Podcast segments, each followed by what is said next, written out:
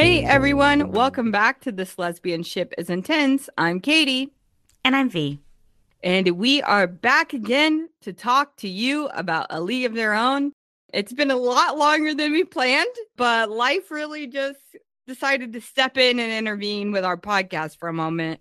So, deep apologies on our part.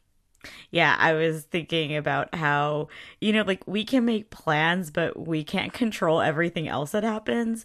So, like, work was just, I had like a crazy two weeks. Like, like literally like i never try to work more than my hours because i'm like no fuck you like i refuse to work more than my hours same um but i was in a situation where like I I needed to like I needed to work beyond my hours, so I was like working pretty constantly for the past like week and a half, two weeks, um, and just like Thursday was the day. I think I texted you like on Friday, and I was just like, so I can be a human again. yeah, and while while V was in the midst of that, I was like consumed with like disaster relief work. So, and don't worry, I, I haven't been like really affected, but my job requires me to like work in these situations. So I was working on the weekends and I was like, I'm not in the mood for this right now either. so that was interesting. Um, like the timing of Mother Nature and of like my work, like we both were equally consumed with very different things. Well, like different enough things.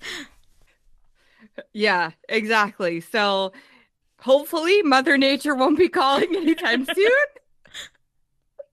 yes. And we can get back with it because we want to be consistent. We want to keep talking about a league of their own and keep it going because, you know, it's fun. but, you know, yeah. Adult suck. well, I was gonna say, I remember we wanted to we wanted to get this started um pretty close to when the show actually came out. And then I don't remember how we got delayed, but we did get delayed. So it's just like we got delayed. We got delayed several times by attempts for other things for the other show we were covering mm-hmm. that dragged it out longer than we wanted to for reasons outside of our control and then our life intervenes and yeah. now so it's like it sucks but we're here to keep talking about the show because we're also like really frustrated that this show has not been renewed yet like what is going on yeah, actually, so I was rewatching the episodes today and I complained about it not being renewed and my wife was like, "It's not renewed." Like, I think she just assumed because like it should be renewed. Like, exactly what the fuck do you mean it hasn't been renewed? That's so stupid. Renew it, Amazon. yeah, and I know like a fair amount of people have watched this show that's not just like in the queer community. Mm-hmm. Like of course, obviously, it's been embraced by the lesbians, but I know for a fact it has had a decent viewing outside of that, and it's trending on Amazon yeah. along with their other major shows still months out. So, I mean, I've heard rumors that this new Lord of the Rings show, Rings of Power, is like the most expensive show ever done. And I didn't even know about this show. yeah, that's how and, my circle that is well, I am a Lord of the Rings fan, so I'm also part of the problem. But um it apparently like the weight of Amazon programming is on the show or some bullshit like that. Mm. And I'm like, you know, what world are we living in where we need to spend this much money on a television show? But Seriously. you know, that's besides the point. And I'm like, this that show is doing pretty well as far as I can tell. So it's time to get a leave their own renewed, spread the love to the other programming, and I just feel like it's checking the boxes for Amazon right now. Like, even though it is extremely gay, a win for us. I feel like it's very palatable to a general audience. Um, it has the sports audience. It has the comedy. Like, it's got the star power. I'm just like, what are we waiting I, for? Yeah, I don't, I don't get I don't know why anyone wouldn't enjoy it. So, I mean, I think there is an interesting criticism that I've heard, and not necessarily like a criticism, just like a voice that I've heard, which is that for some people it's felt like two different shows with Max's storyline and the Peaches. Oh, okay. and I think I think that comes from people that maybe watched the movie and expected the show to follow along and so they weren't prepared for another story to be told. But I don't really feel that way. I mean, I feel like they intertwine the storylines pretty well, but I do see like in the second episode that it takes them it does take them some time to build up the connection between Max and Carson, I guess. But I I just never had a problem with watching it. So even if I've heard that like voice like it's never been something that I even thought about really until someone told me that. Yeah, I was like, and I was like, so what's the issue with that? Like, I don't. There are so many shows that have like massive ensemble casts, and you follow, you know, different people doing different things. Like, not everything has to be so obviously connected, and we get there with this show. I have no issue with that. I mean, my biggest complaint in the first three episodes is that I don't think there's enough baseball, which, of course, like you probably don't care about. But I think for a sports story, you need the sports to drive the story, and the sports aren't really driving the story as much in the first couple episodes. Um, and honestly, that's really why I think we need at least a second season. Like, I will die on this hill. We deserve to see Max play baseball for a whole season. So, with all that being said, let's give the people what they want another episode of A League of Their Own. This episode, episode two, is called Find the Gap, and it is directed again by Jamie Babbit and written by Abbi Jacobson. So we start the game with we start the game. We, we start You're really diving into this. episode. we start the episode with Max imagining herself in a game and I think it's really interesting that she's imagining what is considered like the Black Babe Ruth up against her at the plate. So she's really envisioning herself as a career in professional baseball. But also, we're getting a little history lesson about a big time hitter in the black baseball leagues that we many of us, including myself, probably don't know much about, even if you watched a lot about sports. So I, I really love that little bit in the beginning. But actually, she's walked watching the Screw Factory guys play and taking copious notes. Did she um did she name the the player that she was daydreaming about? yes. about? Okay. His name is well, the announcer names it, and it's Josh Gibson at the Oh plate. God, how did I miss that? Well, so like I one of the things that I really thought about that was just like because they referred to him as the Black Babe Ruth, and I understand why that is said, but it just like it reminds me of how people of color get referred to as their white like equivalent. Yep. You know, so it's not like this is who this is. It's oh the Black Babe Ruth, and you lose the name, and you, and like they do that to women a lot. You know, like Brad Mhm. Pitt's wife, you know, and it's just like everyone knows who Angelina Jolie is. Um, or- like things like that were just um so I don't think that that was necessarily like something that they were trying to get people to think about, but it's just it is a factual accurate thing to do that generated this thought. Um yeah, so And I mean, that's a theme that really plays throughout this episode in Max and Clance's story. The way that things are supposed to be changing, but that the current systems in play find workarounds about and how things are much harder for them. So I think that is an actually a very smart way to open up their story and give us a little bit of Max in the baseball world. And the guys that are there like imagining that Max is coming every day to watch them play for them and and Gary's like acting all big and bad about it. But no, Max is there to do her bidding. Yeah, you mentioned that Max is at the game watching, and like all the guys are like, oh my gosh, she's this girl. Like, she's been here every game. Like, whose girl is she? Because clearly the only reason she would be coming to watch a game is to watch a man she's obsessed with. and Gary Right. allows him to believe that. Um, okay, what I have to say about Max in this scene is like, I love and adore Max, but I really wish she would have a little bit more tact. Like, she is so impulsive, like so motivated, you know, that she doesn't sometimes think about the best way to like try and get what she wants. So, like, in this moment, she goes up and she's like, Hi, I've been watching your players. Your Mr. Fox has a towel. And he's like right there. And it's just like, mm, maybe that's not the best way to approach that. Yeah, and I think that's a, just a general lesson for her this season, but also in opposition to Clance.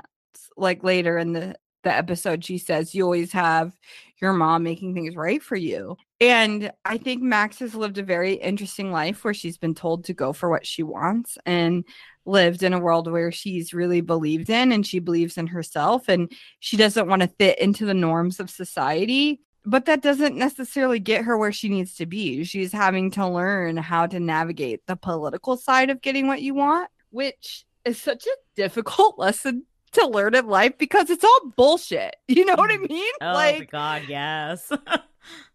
you're like, I don't fucking want to do this bullshit. Like, it's not important, but like the people above you really care about that bullshit. So, and um she gets her new mission this episode. The coach says, "You have to work at the factory to play on this team." So that's her her new goal. It just shows how painstakingly difficult it is for Max to achieve the same thing as the Peaches. Like oh, she oh, yeah. is having to go bit by bit. And then in opposition, we go to the Peaches locker room and they're learning that they're going to have to play in skirts. And it's not just for pictures, it's also for the play. And they're not too happy about that. And they're introduced to their new coach, former Cubs pitcher, Dove Porter, played by the hilarious Nick Offerman. I think probably one of the things that I most enjoy about this show actually is the female like the the, the friendships, the camaraderie. Like I really love mm-hmm. the way they are friends with each other and you get to see different types of friendships. And so like when the skirts are announced, Jess is so upset. Like she is so upset and Lupe's like maybe it's just for the photos like trying to comfort her and that just made me so happy um and how did you feel about Dove when we got introduced to him? Because I thought he was going to be a genuine person, possibly. I I wasn't sure how they were going to play him because I I had just watched the movie right before this, uh-huh. um, and knew like the basis of Nick Offerman's character Dove and Tom Hanks' character are similar, so. Mm-hmm what they're doing with Dove, let me just say, I love it. And this is why I love Nick Offerman, but we'll get into more of that later with him. But I just thought it was hilarious, like how he approached his like motivational locker room speech. It's like Nick Offerman really understands both like the heart of what makes a good sports speech work and also why it's so ridiculous at the same time. yeah. And that is the only like maybe only he can really capture it but it's fucking hilarious to me um and so like he gives this whole speech about i want to see fire in your eyes and for you to take advantage of your moment and Carson goes through this whole nervous, like, my dad's been a fan of you, gets an autograph and all this stuff. And then when he's there, like, trying to be like, show me the fire in your eyes, Carson. And she just, she's not meeting the moment for him. she's trying. She's trying. I did like, um, and I think maybe that's why I thought he might be genuine is like he gave that very like locker roomy kind of speech about fire and passion and whatever whatever. But then when Carson shares with him um like who he is for her and her family and how her family doesn't really think that what she's doing is real he said something like it wasn't like super poignant but his response just made me think like okay, like maybe he is going to be supportive of this being real for these women um, in a way that I don't think many people were taking women playing baseball seriously. Yeah, and I think that's why it's uncertain on where he's going to stand too. Like when we go to the next scene and Lupe's pitching and he's obviously impressed by her and you know they make a connection. She taught herself how to pitch just like he did. So he decides to show her his forkball. And you think this is like a genuine moment of him like trying to coach and support someone for greatness. Um, and I think it's for other reasons but you you really think like okay maybe maybe he's not fully there but maybe he will get there and start to invest in them once he learns about them and so i think these two scenes back to back number one it's interesting to pose carson and lupe as they have their little antagonism mm-hmm. um, with each other in the next few episodes but also to make you wonder a little bit more about dove yeah, I definitely thought that he looked at her like with like being impressed, uh, a little bit of awe, and I was, and yeah, I think that definitely contributed to my thinking that he might like actually be coaching them well. Um, I don't know if I caught this on the initial watch, but I definitely thought about it on the rewatch, which was was it a little bit of a hint to us about like Dove's abilities and um, I don't know, just like Dove because when Lupe pitched to Carson, she missed but when she did the fork ball, or then when Dove does the fork ball showing Lupe how to do it, Carson hits it really well. And Dove was just right. like, oh, wow, you really got around on that one. And I was like, did she get around on it? Like, are you not as good as you? Is it a good pitch? Yeah, yeah. exactly. It, it's all laying the groundwork. That actually makes me really love what they did with Dove as a character in this sh- show because it's it's really about his ego more than anything, um, and it's laying the groundwork for that. Uh, and then the gals on the on the team notice a fancy woman in the stands, and Greta knows who she is, and she wants to show off. And I just really loved like one of my favorite secondary characters is Maybelle and Shirley. and they have an interesting dynamic between the two of them as well, where like Shirley goes, She looks like my mom, and Maybelle goes, That means you're rich. yeah. Maybelle just she's so like real. I just love her. Me too. And you know, I saw on Instagram the actress that played her was heavily pregnant through the filming of this show and I didn't notice at all. I had no idea. Like I don't. I, they they were very clever in how they hid it because yeah. I had no idea. Um, but the topic of conversation is that the girls look like truck drivers, and they think womanhood might be over. I know. I thought it was so funny that they kept referring to them as truck drivers, and I was like, okay like i just like i don't know i i don't even know why they were jumping to that um and honestly, like, why is that such an insult in our society? Like, if you don't look good, you look like a truck driver. Like, excuse me, truck driving is a very good profession. Mm-hmm. It it is a job without a degree in which you can earn good money for yourself, and the infrastructure of our country relies on it. This is a side note for you. Um, did you know that I've been um, on a truck driving um, job? like you not, personally not not not like the driver but like i had friends whose parents were truck drivers and they were going to a state i'd never been to and so it was basically my summer trip I love that. I've had friends that do it, and so like I've been around it and stuff. Yeah. And my current job works with it a lot. Uh huh. But just generally, I was like, oh yeah, we do insult truck drivers a lot in this country, don't we? I have no idea. I I never. Maybe that's not an insult that I grew up with too much, but like, it, like maybe I have. Um, and Max goes to sign up for work at the factory, and she's completely ignored by the women that are signing people up. Max tries to confront them. And she's like, the Roosevelt order says that you have to consider me if you're doing war work. And they're basically like, okay, you've been considered you you don't meet our qualifications. This enraged me so much. I hate having to be polite to people who do not deserve to be treated politely. And she has to treat them politely because she's trying to get a fucking job from them and they're being assholes. Like it made me oh, and I think like it also it it not only makes me angry about having to bite your tongue in these types of situations where people are acting unjustly, but it also makes me really sad or confused as to how people can act this way. Like the way that they were able to pretend she didn't exist when she's so obviously mm-hmm. there. The way that they're able to come up with lie after lie instead of just saying the truth. And then finally saying the truth in, you know, like a harsh way. And then immediately turning to those white women turning in the job applications be like, oh my God, thank you so much.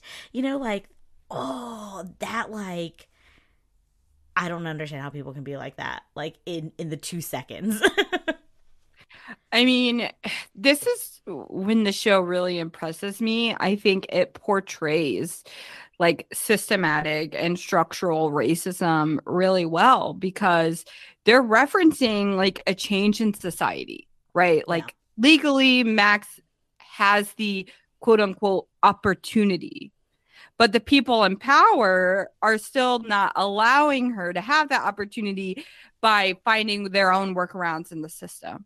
Mm-hmm. And I really enjoy the fact that the show isn't scared of that. Like, because, and enjoy maybe feels like the wrong word to use here, appreciate. but appreciate, yes, yeah. like that they're able to tell it in an interesting way. And it only makes you like root for Max. Like you you know how good of a pitcher Max is and she's trying to work at this factory just to be a pitcher and what she's having to go through and put up with when she doesn't need this job to survive, right? This is for her to go after her dreams. It's just like how much more does she have to do? And uh, again, she's faced by people that aren't even willing to look at her to try to get her chance. Yeah, I think that uh, like what you're talking about the like political change. I mean like there was it was a Roosevelt order. Like it was it was a legal change, but it's like just because something gets passed in a law doesn't mean that it actually gets enacted or enforced because like especially in the south I mean, I know they're not in the South right now, but if if they were in the South who the fuck are you going to go to to complain to say that someone's not enforcing this? The people that you go to complain are going to also not enforce it, you know? So it's just like, it makes me really angry when people can look at things like this and say, well, things changed, you know, like you know, the people who try to say racism doesn't exist anymore because laws say that that we are all afforded right. the same opportunity, and it's just like, mm, but like, are we? Yeah, it's like it's the whole thing. Like people are the ones that enforce laws. Laws don't enforce themselves. So there's a lot of contingencies in place there and and we're taught a lot about that through Max specifically. And back to the Peaches baseball uh, practice, we have an interaction between Greta and Carson where Greta wants to know if Carson's been ignoring her and Carson wants to be left alone. Dove is really uh, blowing himself up by name dropping Babe Ruth. And Greta he threw him pretty early on, which I think is interesting. Yeah, I I I noticed some things about Greta and I haven't stopped to do like a little bit more of a thoughtful analysis of Greta as a person and why she's perceptive in some way. I think in a lot of ways. Um but then acts in ways that really irritate me. um cuz like I was I was annoyed with Greta again in this where she's like trying to talk to Shaw. I knew you would be her. like I was watching it and I was like I'm I'm just trying to predict what you were gonna say because like I don't really have a problem with it, but I knew you would not like it. Uh yeah, I knew I saw that. I was like, ugh. and I was like, Katie's gonna be okay with this. well, the thing about Greta is, and the reason why it doesn't bother me is I feel like a kid uh a connection to her in the same way like a lot i'm going to make a bold statement as a lesbian. A lot of men that like power do not like me because i do not care about them. Mm-hmm. and i do not like they're intimidated by that you know that they can't like assert themselves over a woman. And like i can read through a man's bullshit really quickly where other people don't right? And i feel like greta as a way to protect herself in society has really learned about the intricacies of like human interaction and how men assert their dominance over women and how to like navigate through that comfortably. So I just think she can smell the bullshit miles away. And that's what makes me like her. yeah, I think that I grow to see that with the progression of this in the next episode. Uh, but at this point in time, when she does her little flirt thing, I was just like, you're being annoying. It was like you pulled the shit on her, and then you're like, hey, like I don't even remember what the fuck she said because I didn't even write it down. But I just like I I was I was I didn't like it. I felt like Shaw was annoyed by her. Um, but then I was my my irritation shifts to Dove when he fucking name drops Babe Ruth. Um, and I'm just like, ugh, gross. But Shaw. I mean, it makes sense. Like, you know, you're meeting someone that you look up to and they mention someone else, and you're just like, oh my God, you know them? Right, and and Shaw is still a little bit wonderfully naive to this whole baseball thing at this point. Like, yeah. she thinks like this is our shot. This is just going to be like the majors, and and we're going to get to be stars, and these are stars talking to us. Like, I don't think she's looking for malice yet, and so I get her side as well. And then of course, Dove gives a wonderfully ridiculous speech as he cuts practice early. And this is the thing I mean about sports speeches because he says, if you don't feel ready, that's exactly what makes you ready. Yeah. And like that makes zero sense in the world, but in the sporting environment, like the amount of times people say that shit to try to convince you otherwise. It's like military propaganda, right? Like we're trying to get you yeah. to believe in something that's about to kill you, you know? Oh lordy. Maybe this is why I never played any organized sports. oh. stupid. and Carson arrives home to a call from her sister Meg, and this puts a lot in play for Carson as a character. We find out that even though she's been married for 7 years, she still hasn't had children, which is really different for this time period. And we find out that Charlie did write to her and he's been delayed again. And also in this moment, Greta is kind of annoying her, as you would say. Yes. And, and me. and also gives her a book, which is very important for the show called A Tree Grows in Brooklyn. Do you know anything about that book? No, I've ne- I um looked it up because I've never read it, but I realized that it would be important. but I but I didn't want to spoil myself at the same time because I want to read it now. I do want to read this book as well, but I was trying to understand like the cultural significance of this book. Apparently, it was really revolutionary in how women lived in society and how they broke a little bit of their social norms. Um, and so I'm guessing that's why there's a lot of relatable things to Greta in that. And I think the thing is, and why it annoys you, because Carson is our protagonist and she's not ready to face it yet, but Greta can see through it. Like, Carson has a hard time breaking through the norms of society, even though she wants to. And I think that's Greta giving her that book and why Greta's been a little like thorn in her side. But I could see why it's frustrating when you're scared to do that.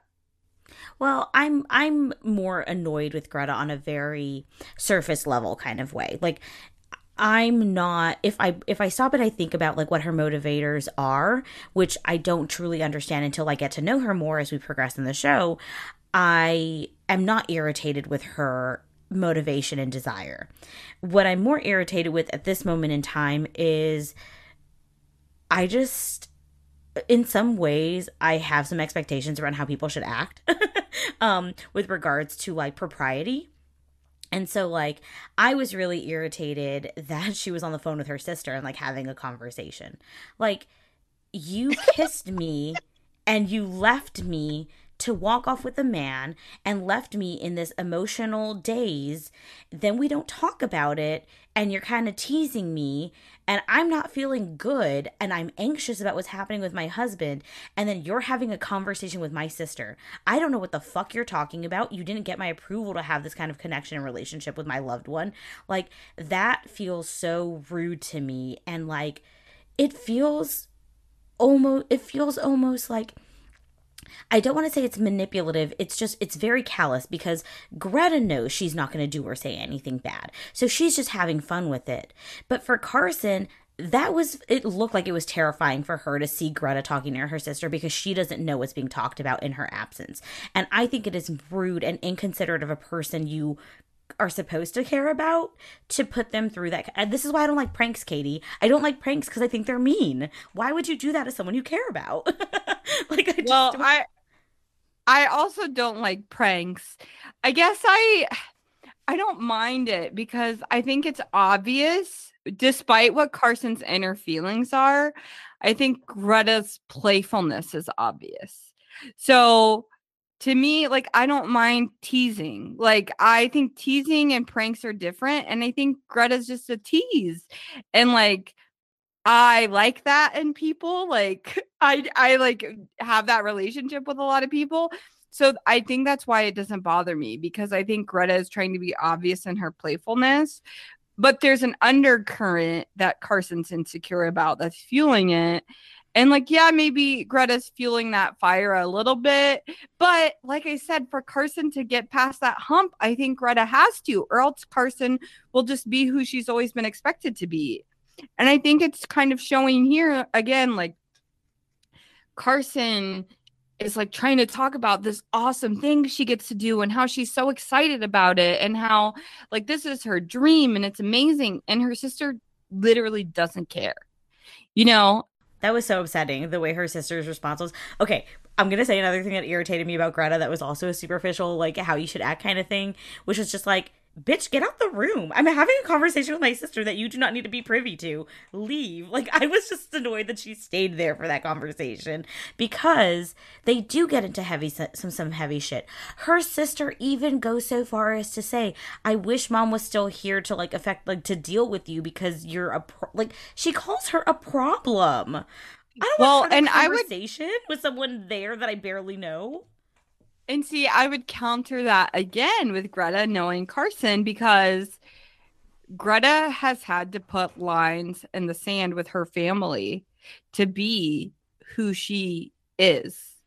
And Carson hasn't. And so that connection to her family is pulling Carson back into a different world instead of the Carson who maybe she's meant to be. And so Greta, I think, sticks around to try to remind Carson of that, which she continues to do throughout the show. Mm-hmm. So I mm-hmm. think this is why Greta sticks around, not necessarily out of malice, but because she sees who Carson really is and she's trying to keep enhancing that. So I get why on a decorum level it might be rude, but in a like sometimes it takes a little bit of rudeness to get to the to the to the truth. Yeah. So I I think I also later on this is going to come up. I think that also the reason I probably get irritated with Greta is because I am the Greta. I am the person who would tease. I am the person who would stay. Um and like I I would do things that I know are rude because I know my intentions. And yeah. So like I being the person who does those things, I don't receive them very well sometimes. So like makes sense. Whereas I'm the opposite. And so I like that in people. That's probably yeah. why we podcast together. um because I always say, like, I love people in my life who are dramatic. Like mm-hmm. I don't like to be like I guess I am dramatic in some ways, but like yeah. I'm not a very like drama heavy person in my life.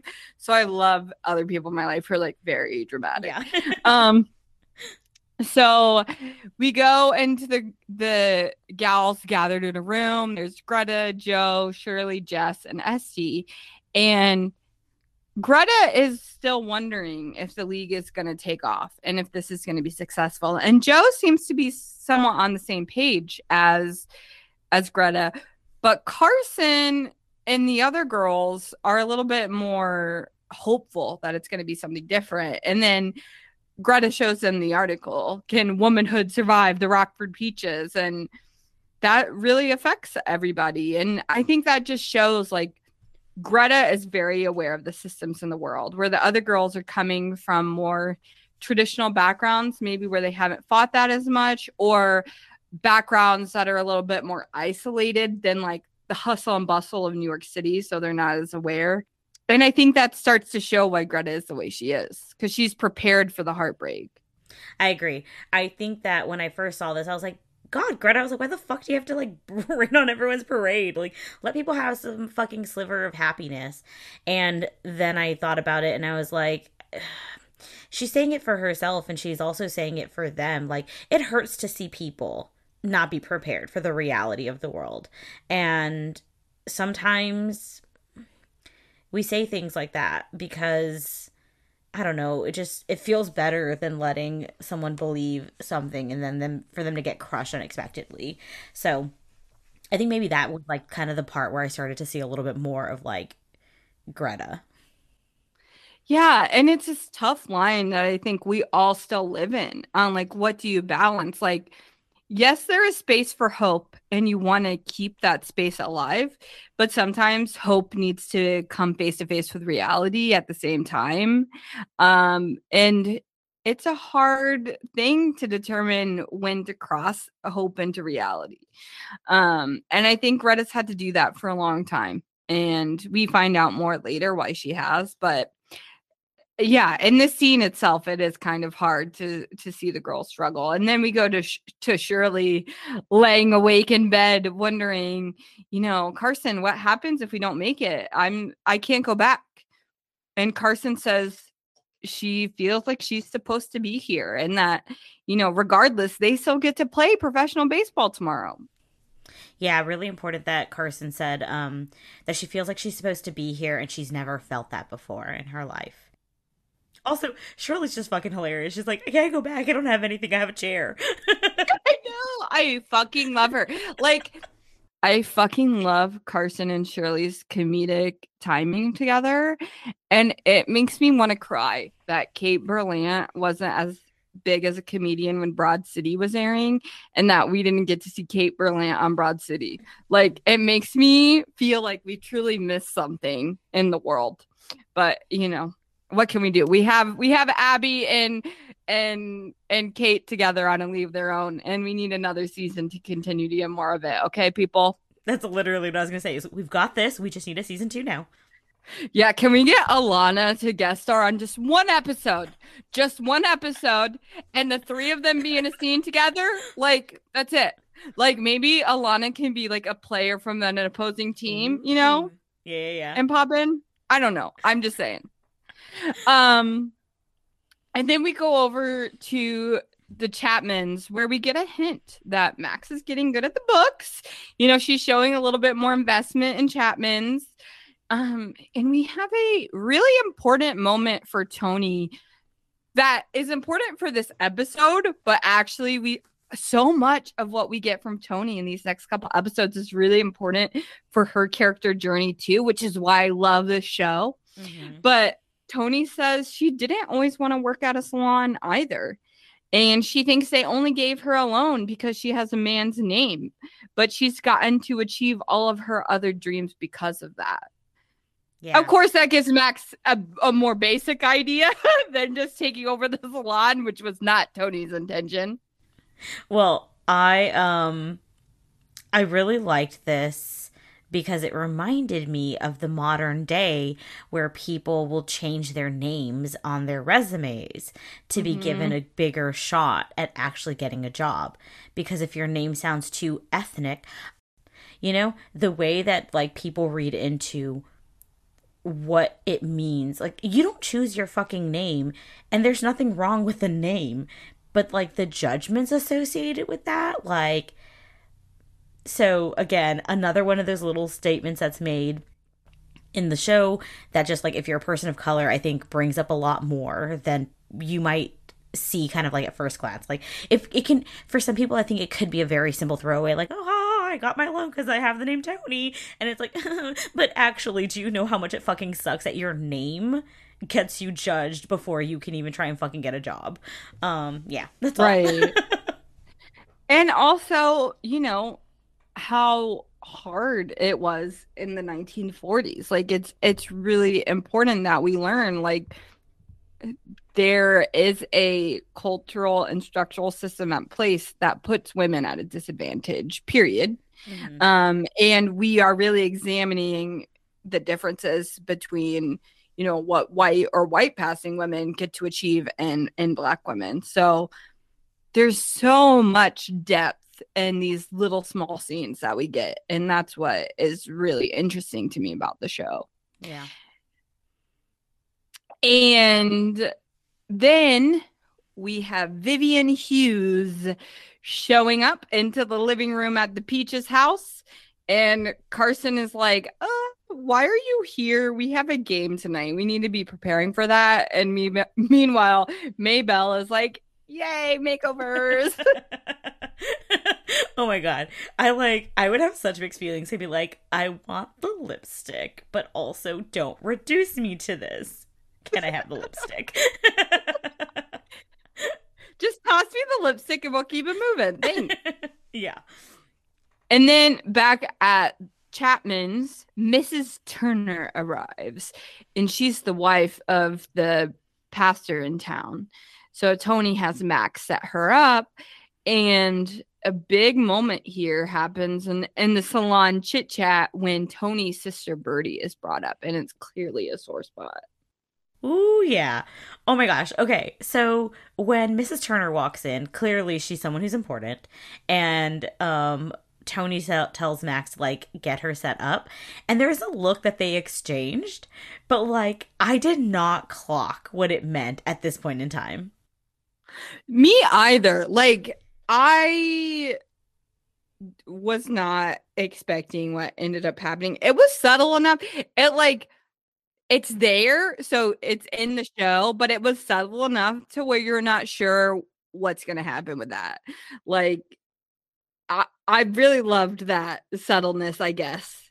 Yeah, um, yeah, because when I rewatched it, I was like, "Oh, that's what that look was." But it was subtle enough exactly that I didn't clock it for what it was when I first saw it. So I I like that.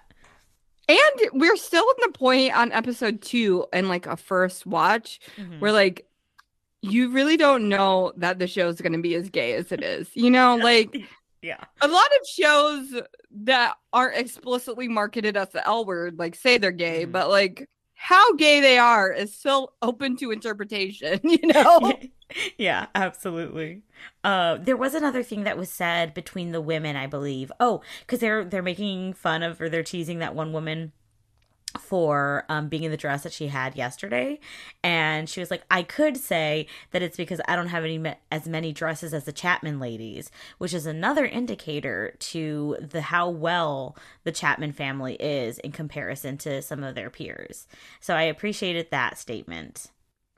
Yeah and it's really kind of almost showing like max is getting her opportunities as a um more well-off member even in her uh subsect of mm-hmm. community like the the chapmans really have a lot of privilege and toni is a very influential person in society um and then clance shows up and um we're getting told that a big housewarming home warming party is happening and it sets you up to present you to the community and it's very important and i'm just like oh my god i can't even imagine having to deal with this bullshit um but Clance has a plan, okay?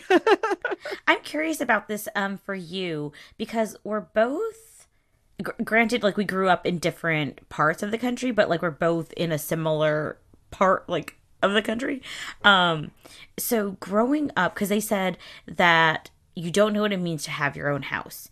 And it reminded me that growing up, there were just a couple of things my mother wanted for me, which was to com- complete high school and to own a home. Um, and apartment renting is just like not a thing that my mother would like if I were to rent, my mother would have judged me. Um, and I did rent because I moved away from home, and that is much more of a norm.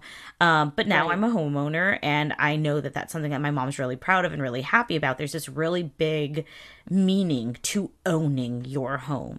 And I wonder, is that such a big thing when they mentioned it? Is that such a thing for like, is it because I'm from the South? Is it because I'm Mexican? Like, is it because I think from- that I think that's just a, a an overflow of history. Like you hold a place in this world if you own property. You know, like you have something if you own property. So I think that's that's where that comes through. And then I think it filters through in different ways. So I think it it it probably shows itself a lot in communities of color. I think it shows itself a lot with women in general. I think it shows a lot with poor communities. Like with my line of work, like I literally is tell my friends all the time, like it sucks we're in the housing market that we're in because literally the only thing that I believe people need to have to make it in life is to own the house that they live in.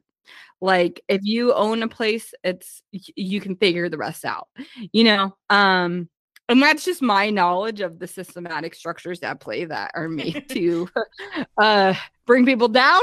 But um like that is like still something that remains true especially for people that are disadvantaged. And you see more and more like in the rental crisis that we're in in the housing market that we're in like the wealthy and the owners like really can change a whole political system and um so anyway that's a bit of a tangent. No i appreciate that especially the reminder of like how much property ownership has been such a historical politically important thing um and it, yeah. it's it's also important like if you get into the queer community like if especially women right mm-hmm. like if women aren't allowed to own a home or get a loan yeah they can't own a home and have that permanence especially together you know it's a whole thing so um we we learned clance's plan that she's got to have her crab and a phonograph and her periwinkle dress and she wants to look like Lena Horne. And they show up for her crab and the crabs aren't there. All they have is prawns. So they take the prawns and they go after Mr. Beaumont Mr. to try to get the crab. yes. Mr. Beaumont is the man of the hour. oh, I was so stressed out with like I think that they played like the stress of the situation really really well. Um and like I loved how they did the undoing of Clance's hairstyle because like as they progressively I'm just like I'm like ooh girl like you got a little bit that's coming out like oh god and I got really stressed out when like um here this is the thing where like max annoyed me where i was like why are you talking to gary about a job? We got some crabs to go get like get in the car. And you know the thing that i love about max is that she has to be like to get where she wants she has to be al- almost like single-minded in achieving that goal. And I think the people, I think Clance especially understands that because she understands the world, but also it kind of hurts to be around that sometimes. Um, and I think it's a fascinating story, but let me just say right here Clance, and I haven't read a lot about the show other than like the gay stuff, so I don't know if other people are talking about this, but like Clance to me is one of the best characters in this whole show. Like the way she's performed, the way she was designed and like the way she is such a good comedic actress but she also gets like the way she gets the weight of the moment and can deliver a comedic beat in the same scene mm-hmm. is yeah. so impressive to me yeah, I would agree. I I love Clance. I think she does. I think that she's portrayed so well with this actress. Um, and so I think what's important with this whole interaction with Gary is that Max Maxine effectively says, put in an application for me, but using the name Max. Um, you know, having learned from Mama, um, you know, if I get perceived as male, maybe I'll have uh, some opportunities. And she does a little bit of some flirting to try and get, you know, what she wants.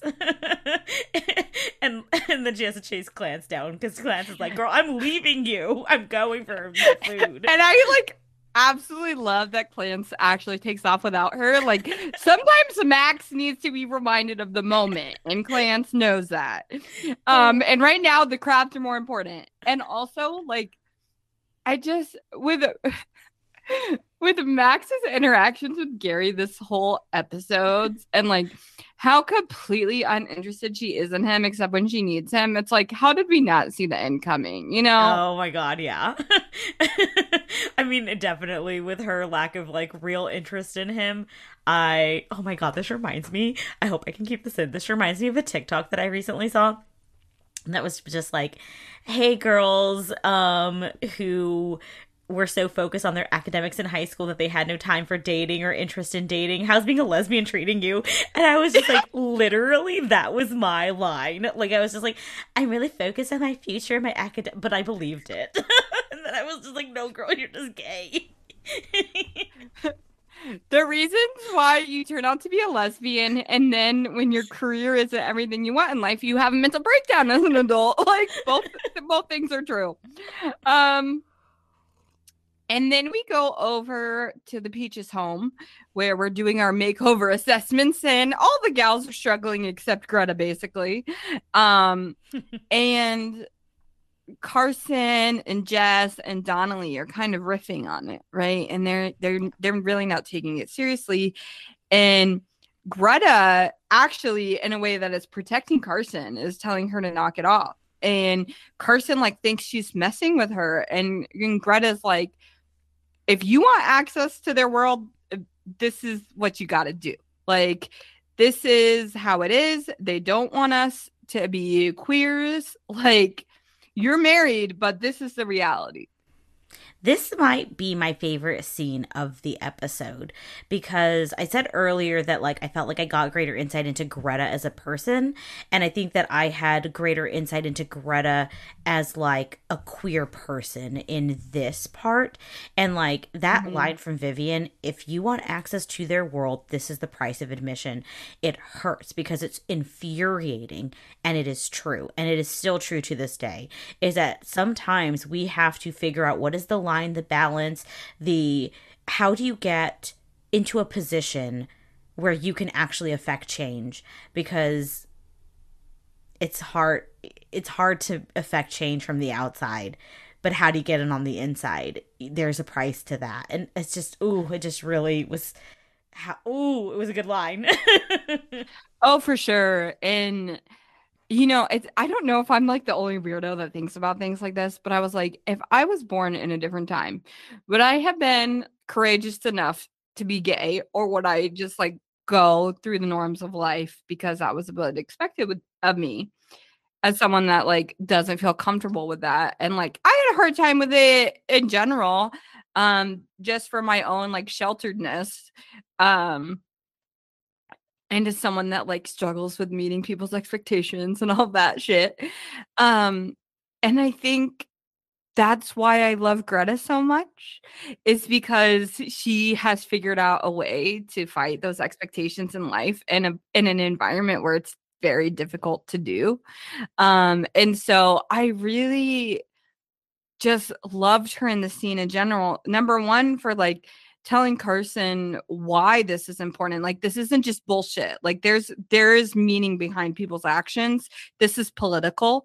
And then when Donnelly gets dismissed and they try to dismiss Jess right after, like Greta immediately intervenes and Carson backs her up and and saves her. And like the way that Greta understands society and uses her um abilities to support other people in her community is very touching to me i guess um and one of the reasons why i really love her character.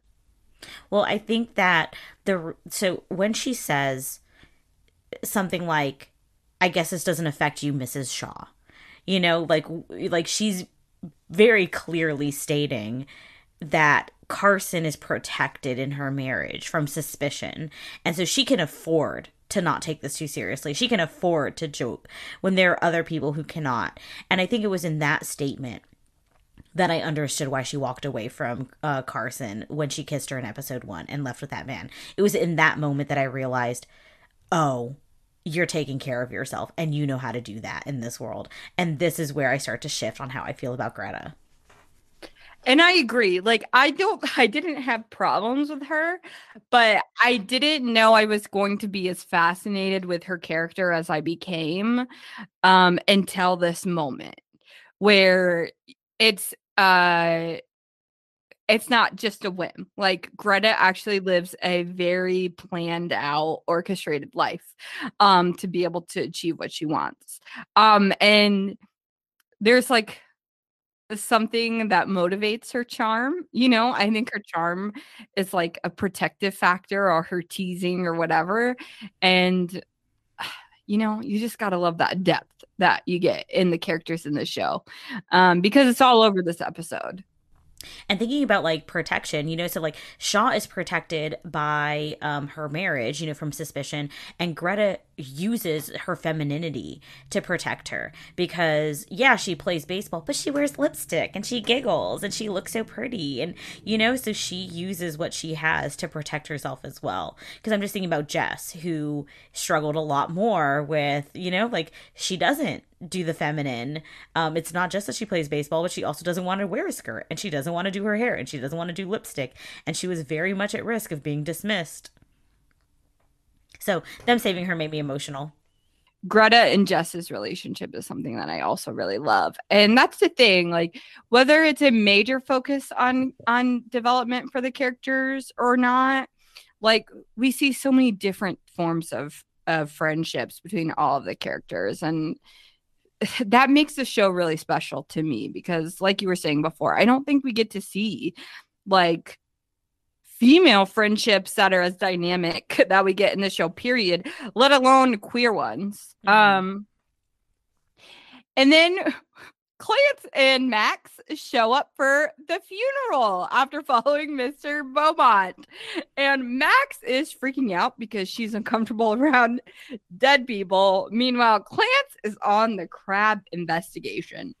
And when she goes to the kitchen looking for those crabs and she cries out at the loss of the crab. It's one of the more funny moments in the show to me. And then as Clance is looking more and more disheveled as we go through this episode, like the the hits keep on coming for her.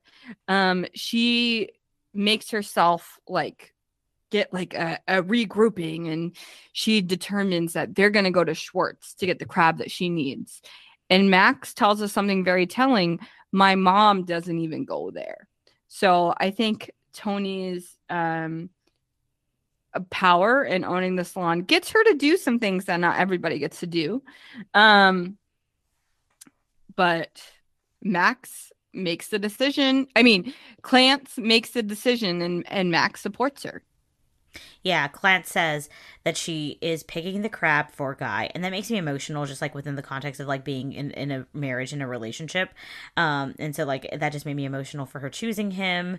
And then one of them says, "Remember, we're allowed here by law." And like, oh, just I'm just like, oh, my heart breaks because like trying to bolster yourself up for this interaction that you already know is going to go poorly and what's also like ugh, devastating for me is like Clance looks a mess. She's sweaty. She's hot. She's rushed out of breath. Her hair is flying everywhere. And so, in the best of circumstances, she's already going to be treated like shit going into Schwartz. Mm-hmm. And then with her um, appearance, is not going to help her in any kind of way. And this is, I think, something I said in the last episode, which is like what really irritates me is like, knowing, feeling how people are perceiving you simply because or influenced by your race. Like I just recently went somewhere where like all of the white patrons stared at me and it was a very like uncomfortable situation because I already know why I'm being stared at and it's just like ugh, you know, I just I felt for Clance a lot is my point. Um and they and they won't pay attention to her, so she has to leave. And she says to she says to um Max, Max, like you've always had Toni making things nice for you. Like and again another just kind of hit of like how Max has been privileged and I just love Max because I relate to her a lot in this moment where like the pain and the love she holds for Clance is enough to drive her right back into that store and it's like I'm going to get these fucking crap. Like it's I'm not leaving till I get my food for my friend.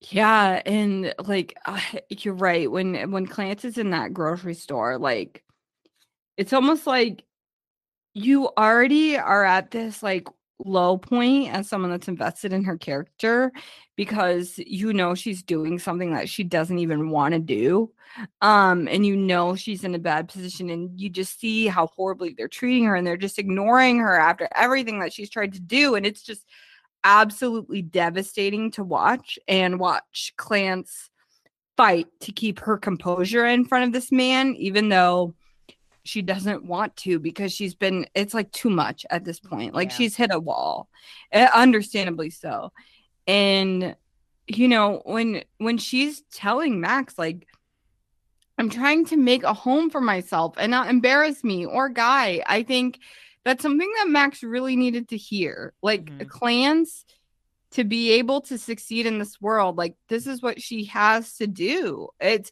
you know max doesn't really take her seriously for being married. You know she makes jokes about that and she's in no interest in settling down and she doesn't understand that. And then once clance is able to say like this is for me to have power in this mm-hmm. life just like baseball is how you're trying to that, that's kind of what the point is here um max says uh-uh, not my best friend. Not yeah. today. I'm gonna get you this crab. oh, it was lovely.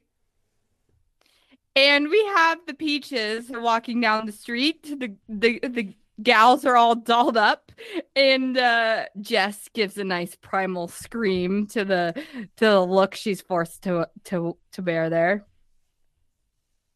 and Shirley needs to go get some fresh tuna because canned tuna causes botulism. And Carson is dragged along with her. And while Max is ignored initially, Carson tries to to clear things up with her and and Max kind of dismisses her like I'm not going to say anything. But when the butcher reaches out for Carson next in line, Max takes that opportunity and says, "Actually, I was here next." and Carson supports her, and Max gets her crab for one Miss Lena Horne. Yeah, and I was like, oh, this is like. I don't want to say this is the importance of having a white friend, but it, this is like a benefit of having a white friend is like there are definitely times where I will go and do a thing and I'm like, I really wish she was fucking here with me because I would feel a lot safer. So then that we do a brief uh, jump to the party uh, where Clance has arrived and she's just like clearly a mess. Guy comes over and she's just like waving that knife and he's uh, got a, she's like going into the room to get ready. And I really appreciated this moment where Max tries to go after Clance, but um, Guy stops her, and I, that's such a shift in dynamic, you know, like from like the best friend going to comfort to allowing the significant other to go and comfort. And I think he does it really where well, where he like tells her how wonderful she looks, and um, gives her a dress and is like, I think you look especially beautiful in this. And she smiles and kind of starts to get ready. I think what's really special here is like we've been shown throughout the show, right, that that guy really respects the mm-hmm. friendship between Max and Clance. But you know, Max has been supporting Clance throughout this day, right, to get things they need for the party, and and Clance is still struggling. And I think Guy knows, like, okay, we just need a different approach. It's not that Max can't support Clance, mm-hmm. but that, like, I know what she needs right now and I'm going to take over. And I also really love that moment. Like, I, I just generally, like, really love Guy. Yeah. Um, and when he offers up the dress and is like, I think you look especially perfect in this dress, like, that's really what Clance needed. She needed to be grounded in her relationship with Guy because that's what this was all about to begin with. Mm-hmm. And as long as Guy like believes in her and is happy with where things are going, like that's really all she needs. Yeah. It was it was a really good moment. I really loved it. And then at the ball field, um, Lupe goes up to the mound to pitch, and she's declared the Spanish striker, and we find out that's because that's easier uh, for the audience to listen to than Mexico. Mm-hmm. And we also find out that Shirley enjoys playing the flute and making bread. So we're clearly showing also that they're pitching these ladies for a specific audience. Yeah. Um, I appreciated some of the things that they did for Lupe, where they say things like "hot as her temper," and when I think uh, Dove is like caliente like when she goes to like um Right. no just yeah i think he says that i don't remember but anyways i still think that's very Someone true to how does if it's not him.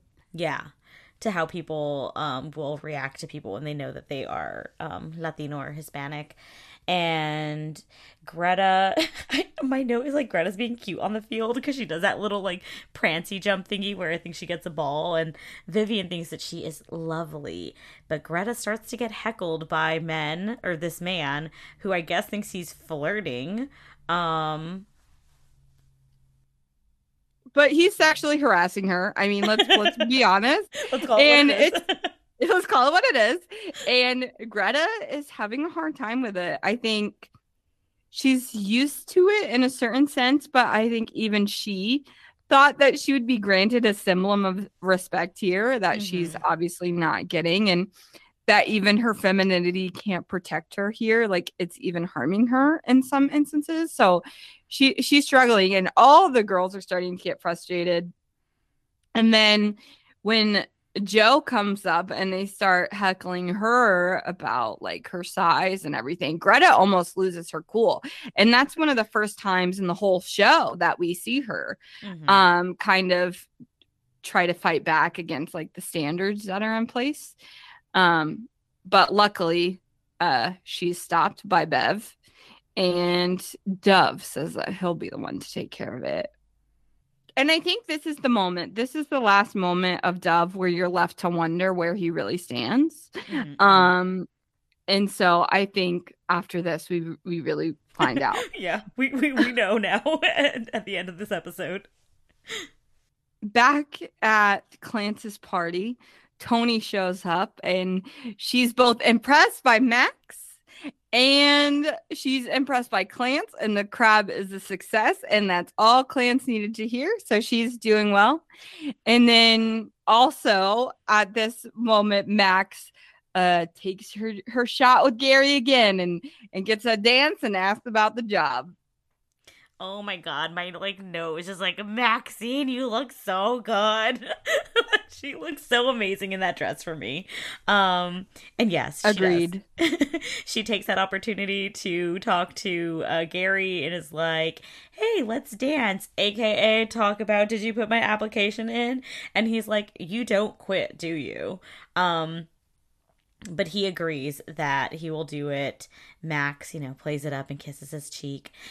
And I just like I have some feelings about Gary cuz like I feel as if though there's so many things he says, like you know, like oh, this isn't the only reason you wanted to dance, is it? Or like you don't quit, and it's just like you're so close to seeing what's in front of your face, which is that she is not interested in you, and yet you are also so far away from it, where you're like, oh, this isn't the only reason, is it? Like, is it such a bad thing if those guys think that we're together? Like, why?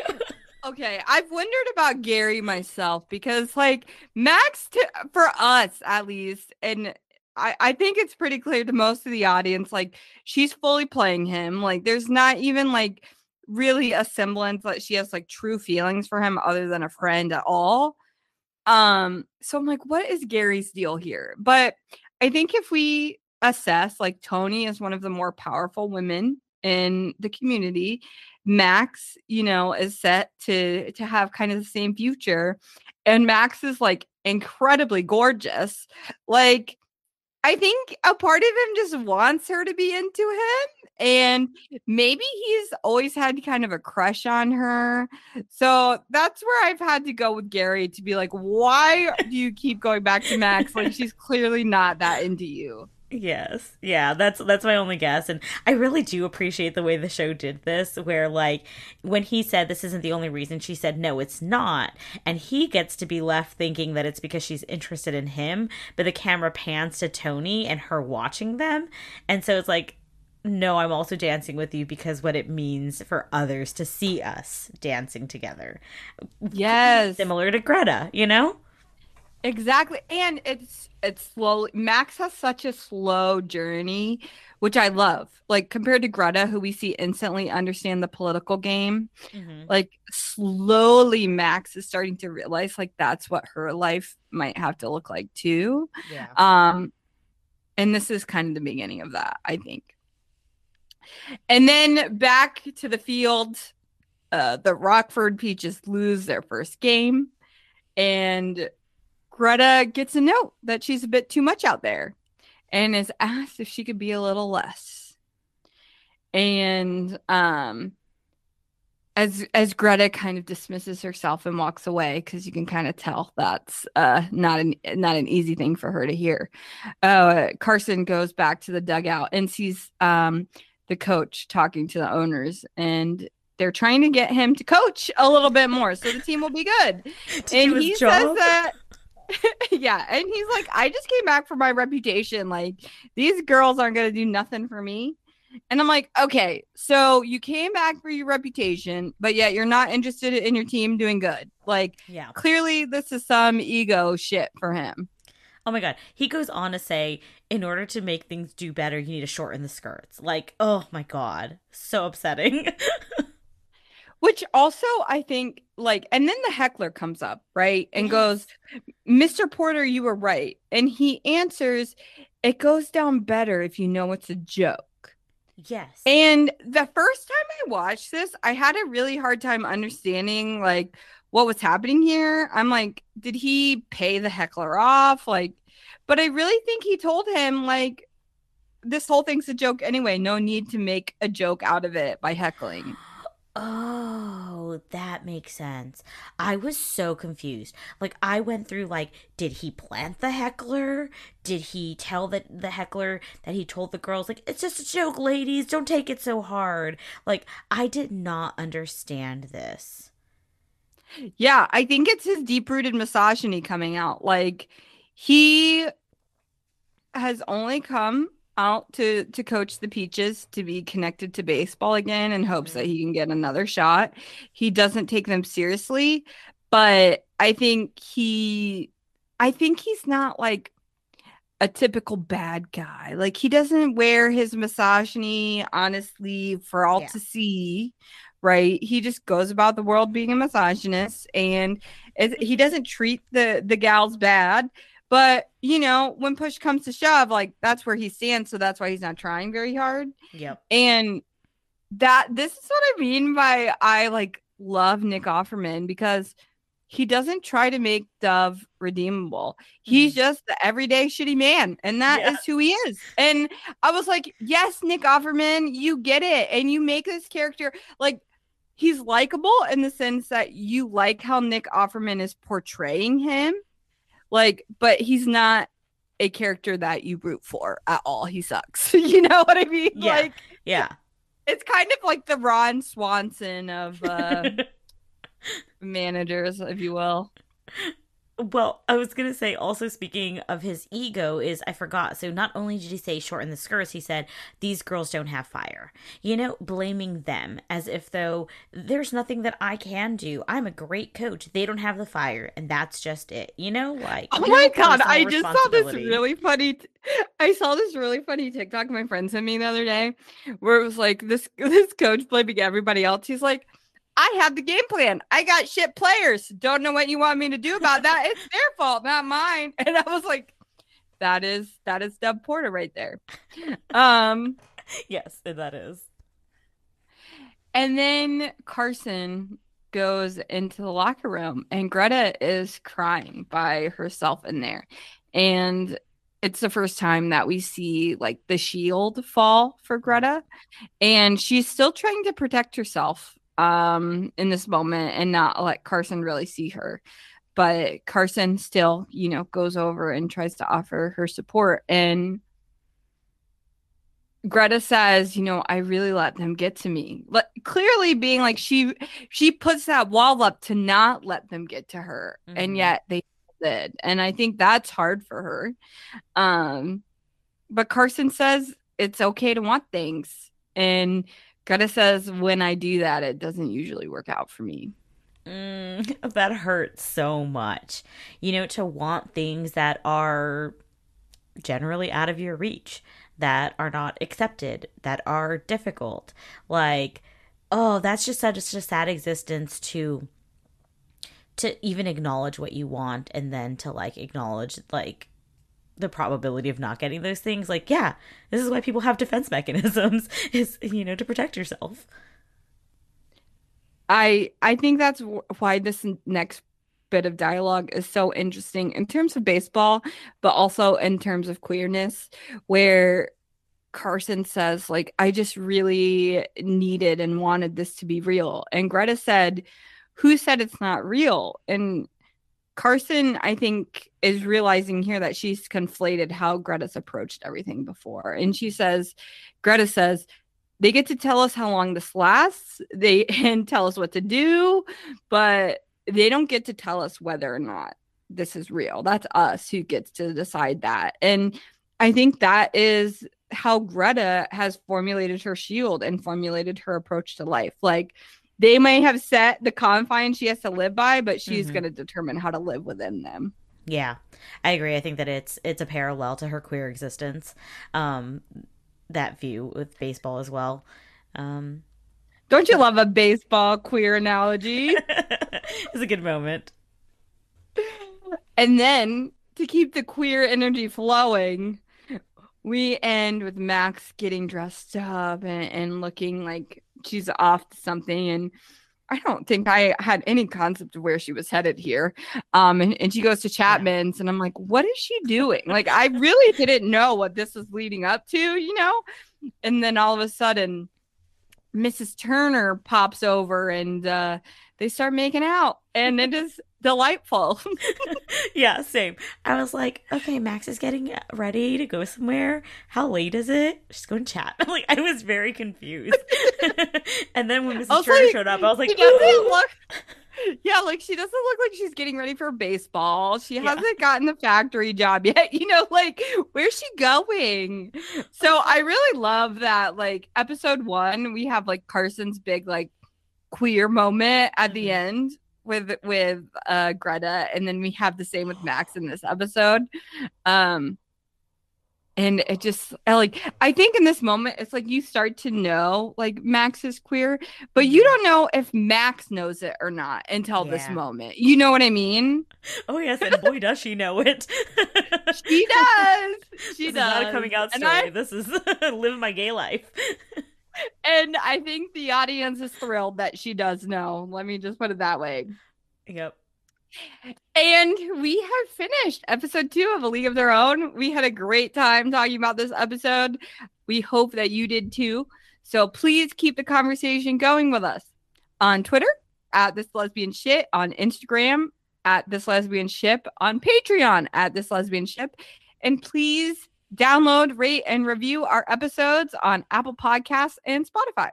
Yeah, thanks, guys. We'll see you in the next one. Bye. Bye. This Lesbian Ship is Intense is a part of the Frolic Podcast Network. Find more podcasts you'll love at frolic.media slash podcasts.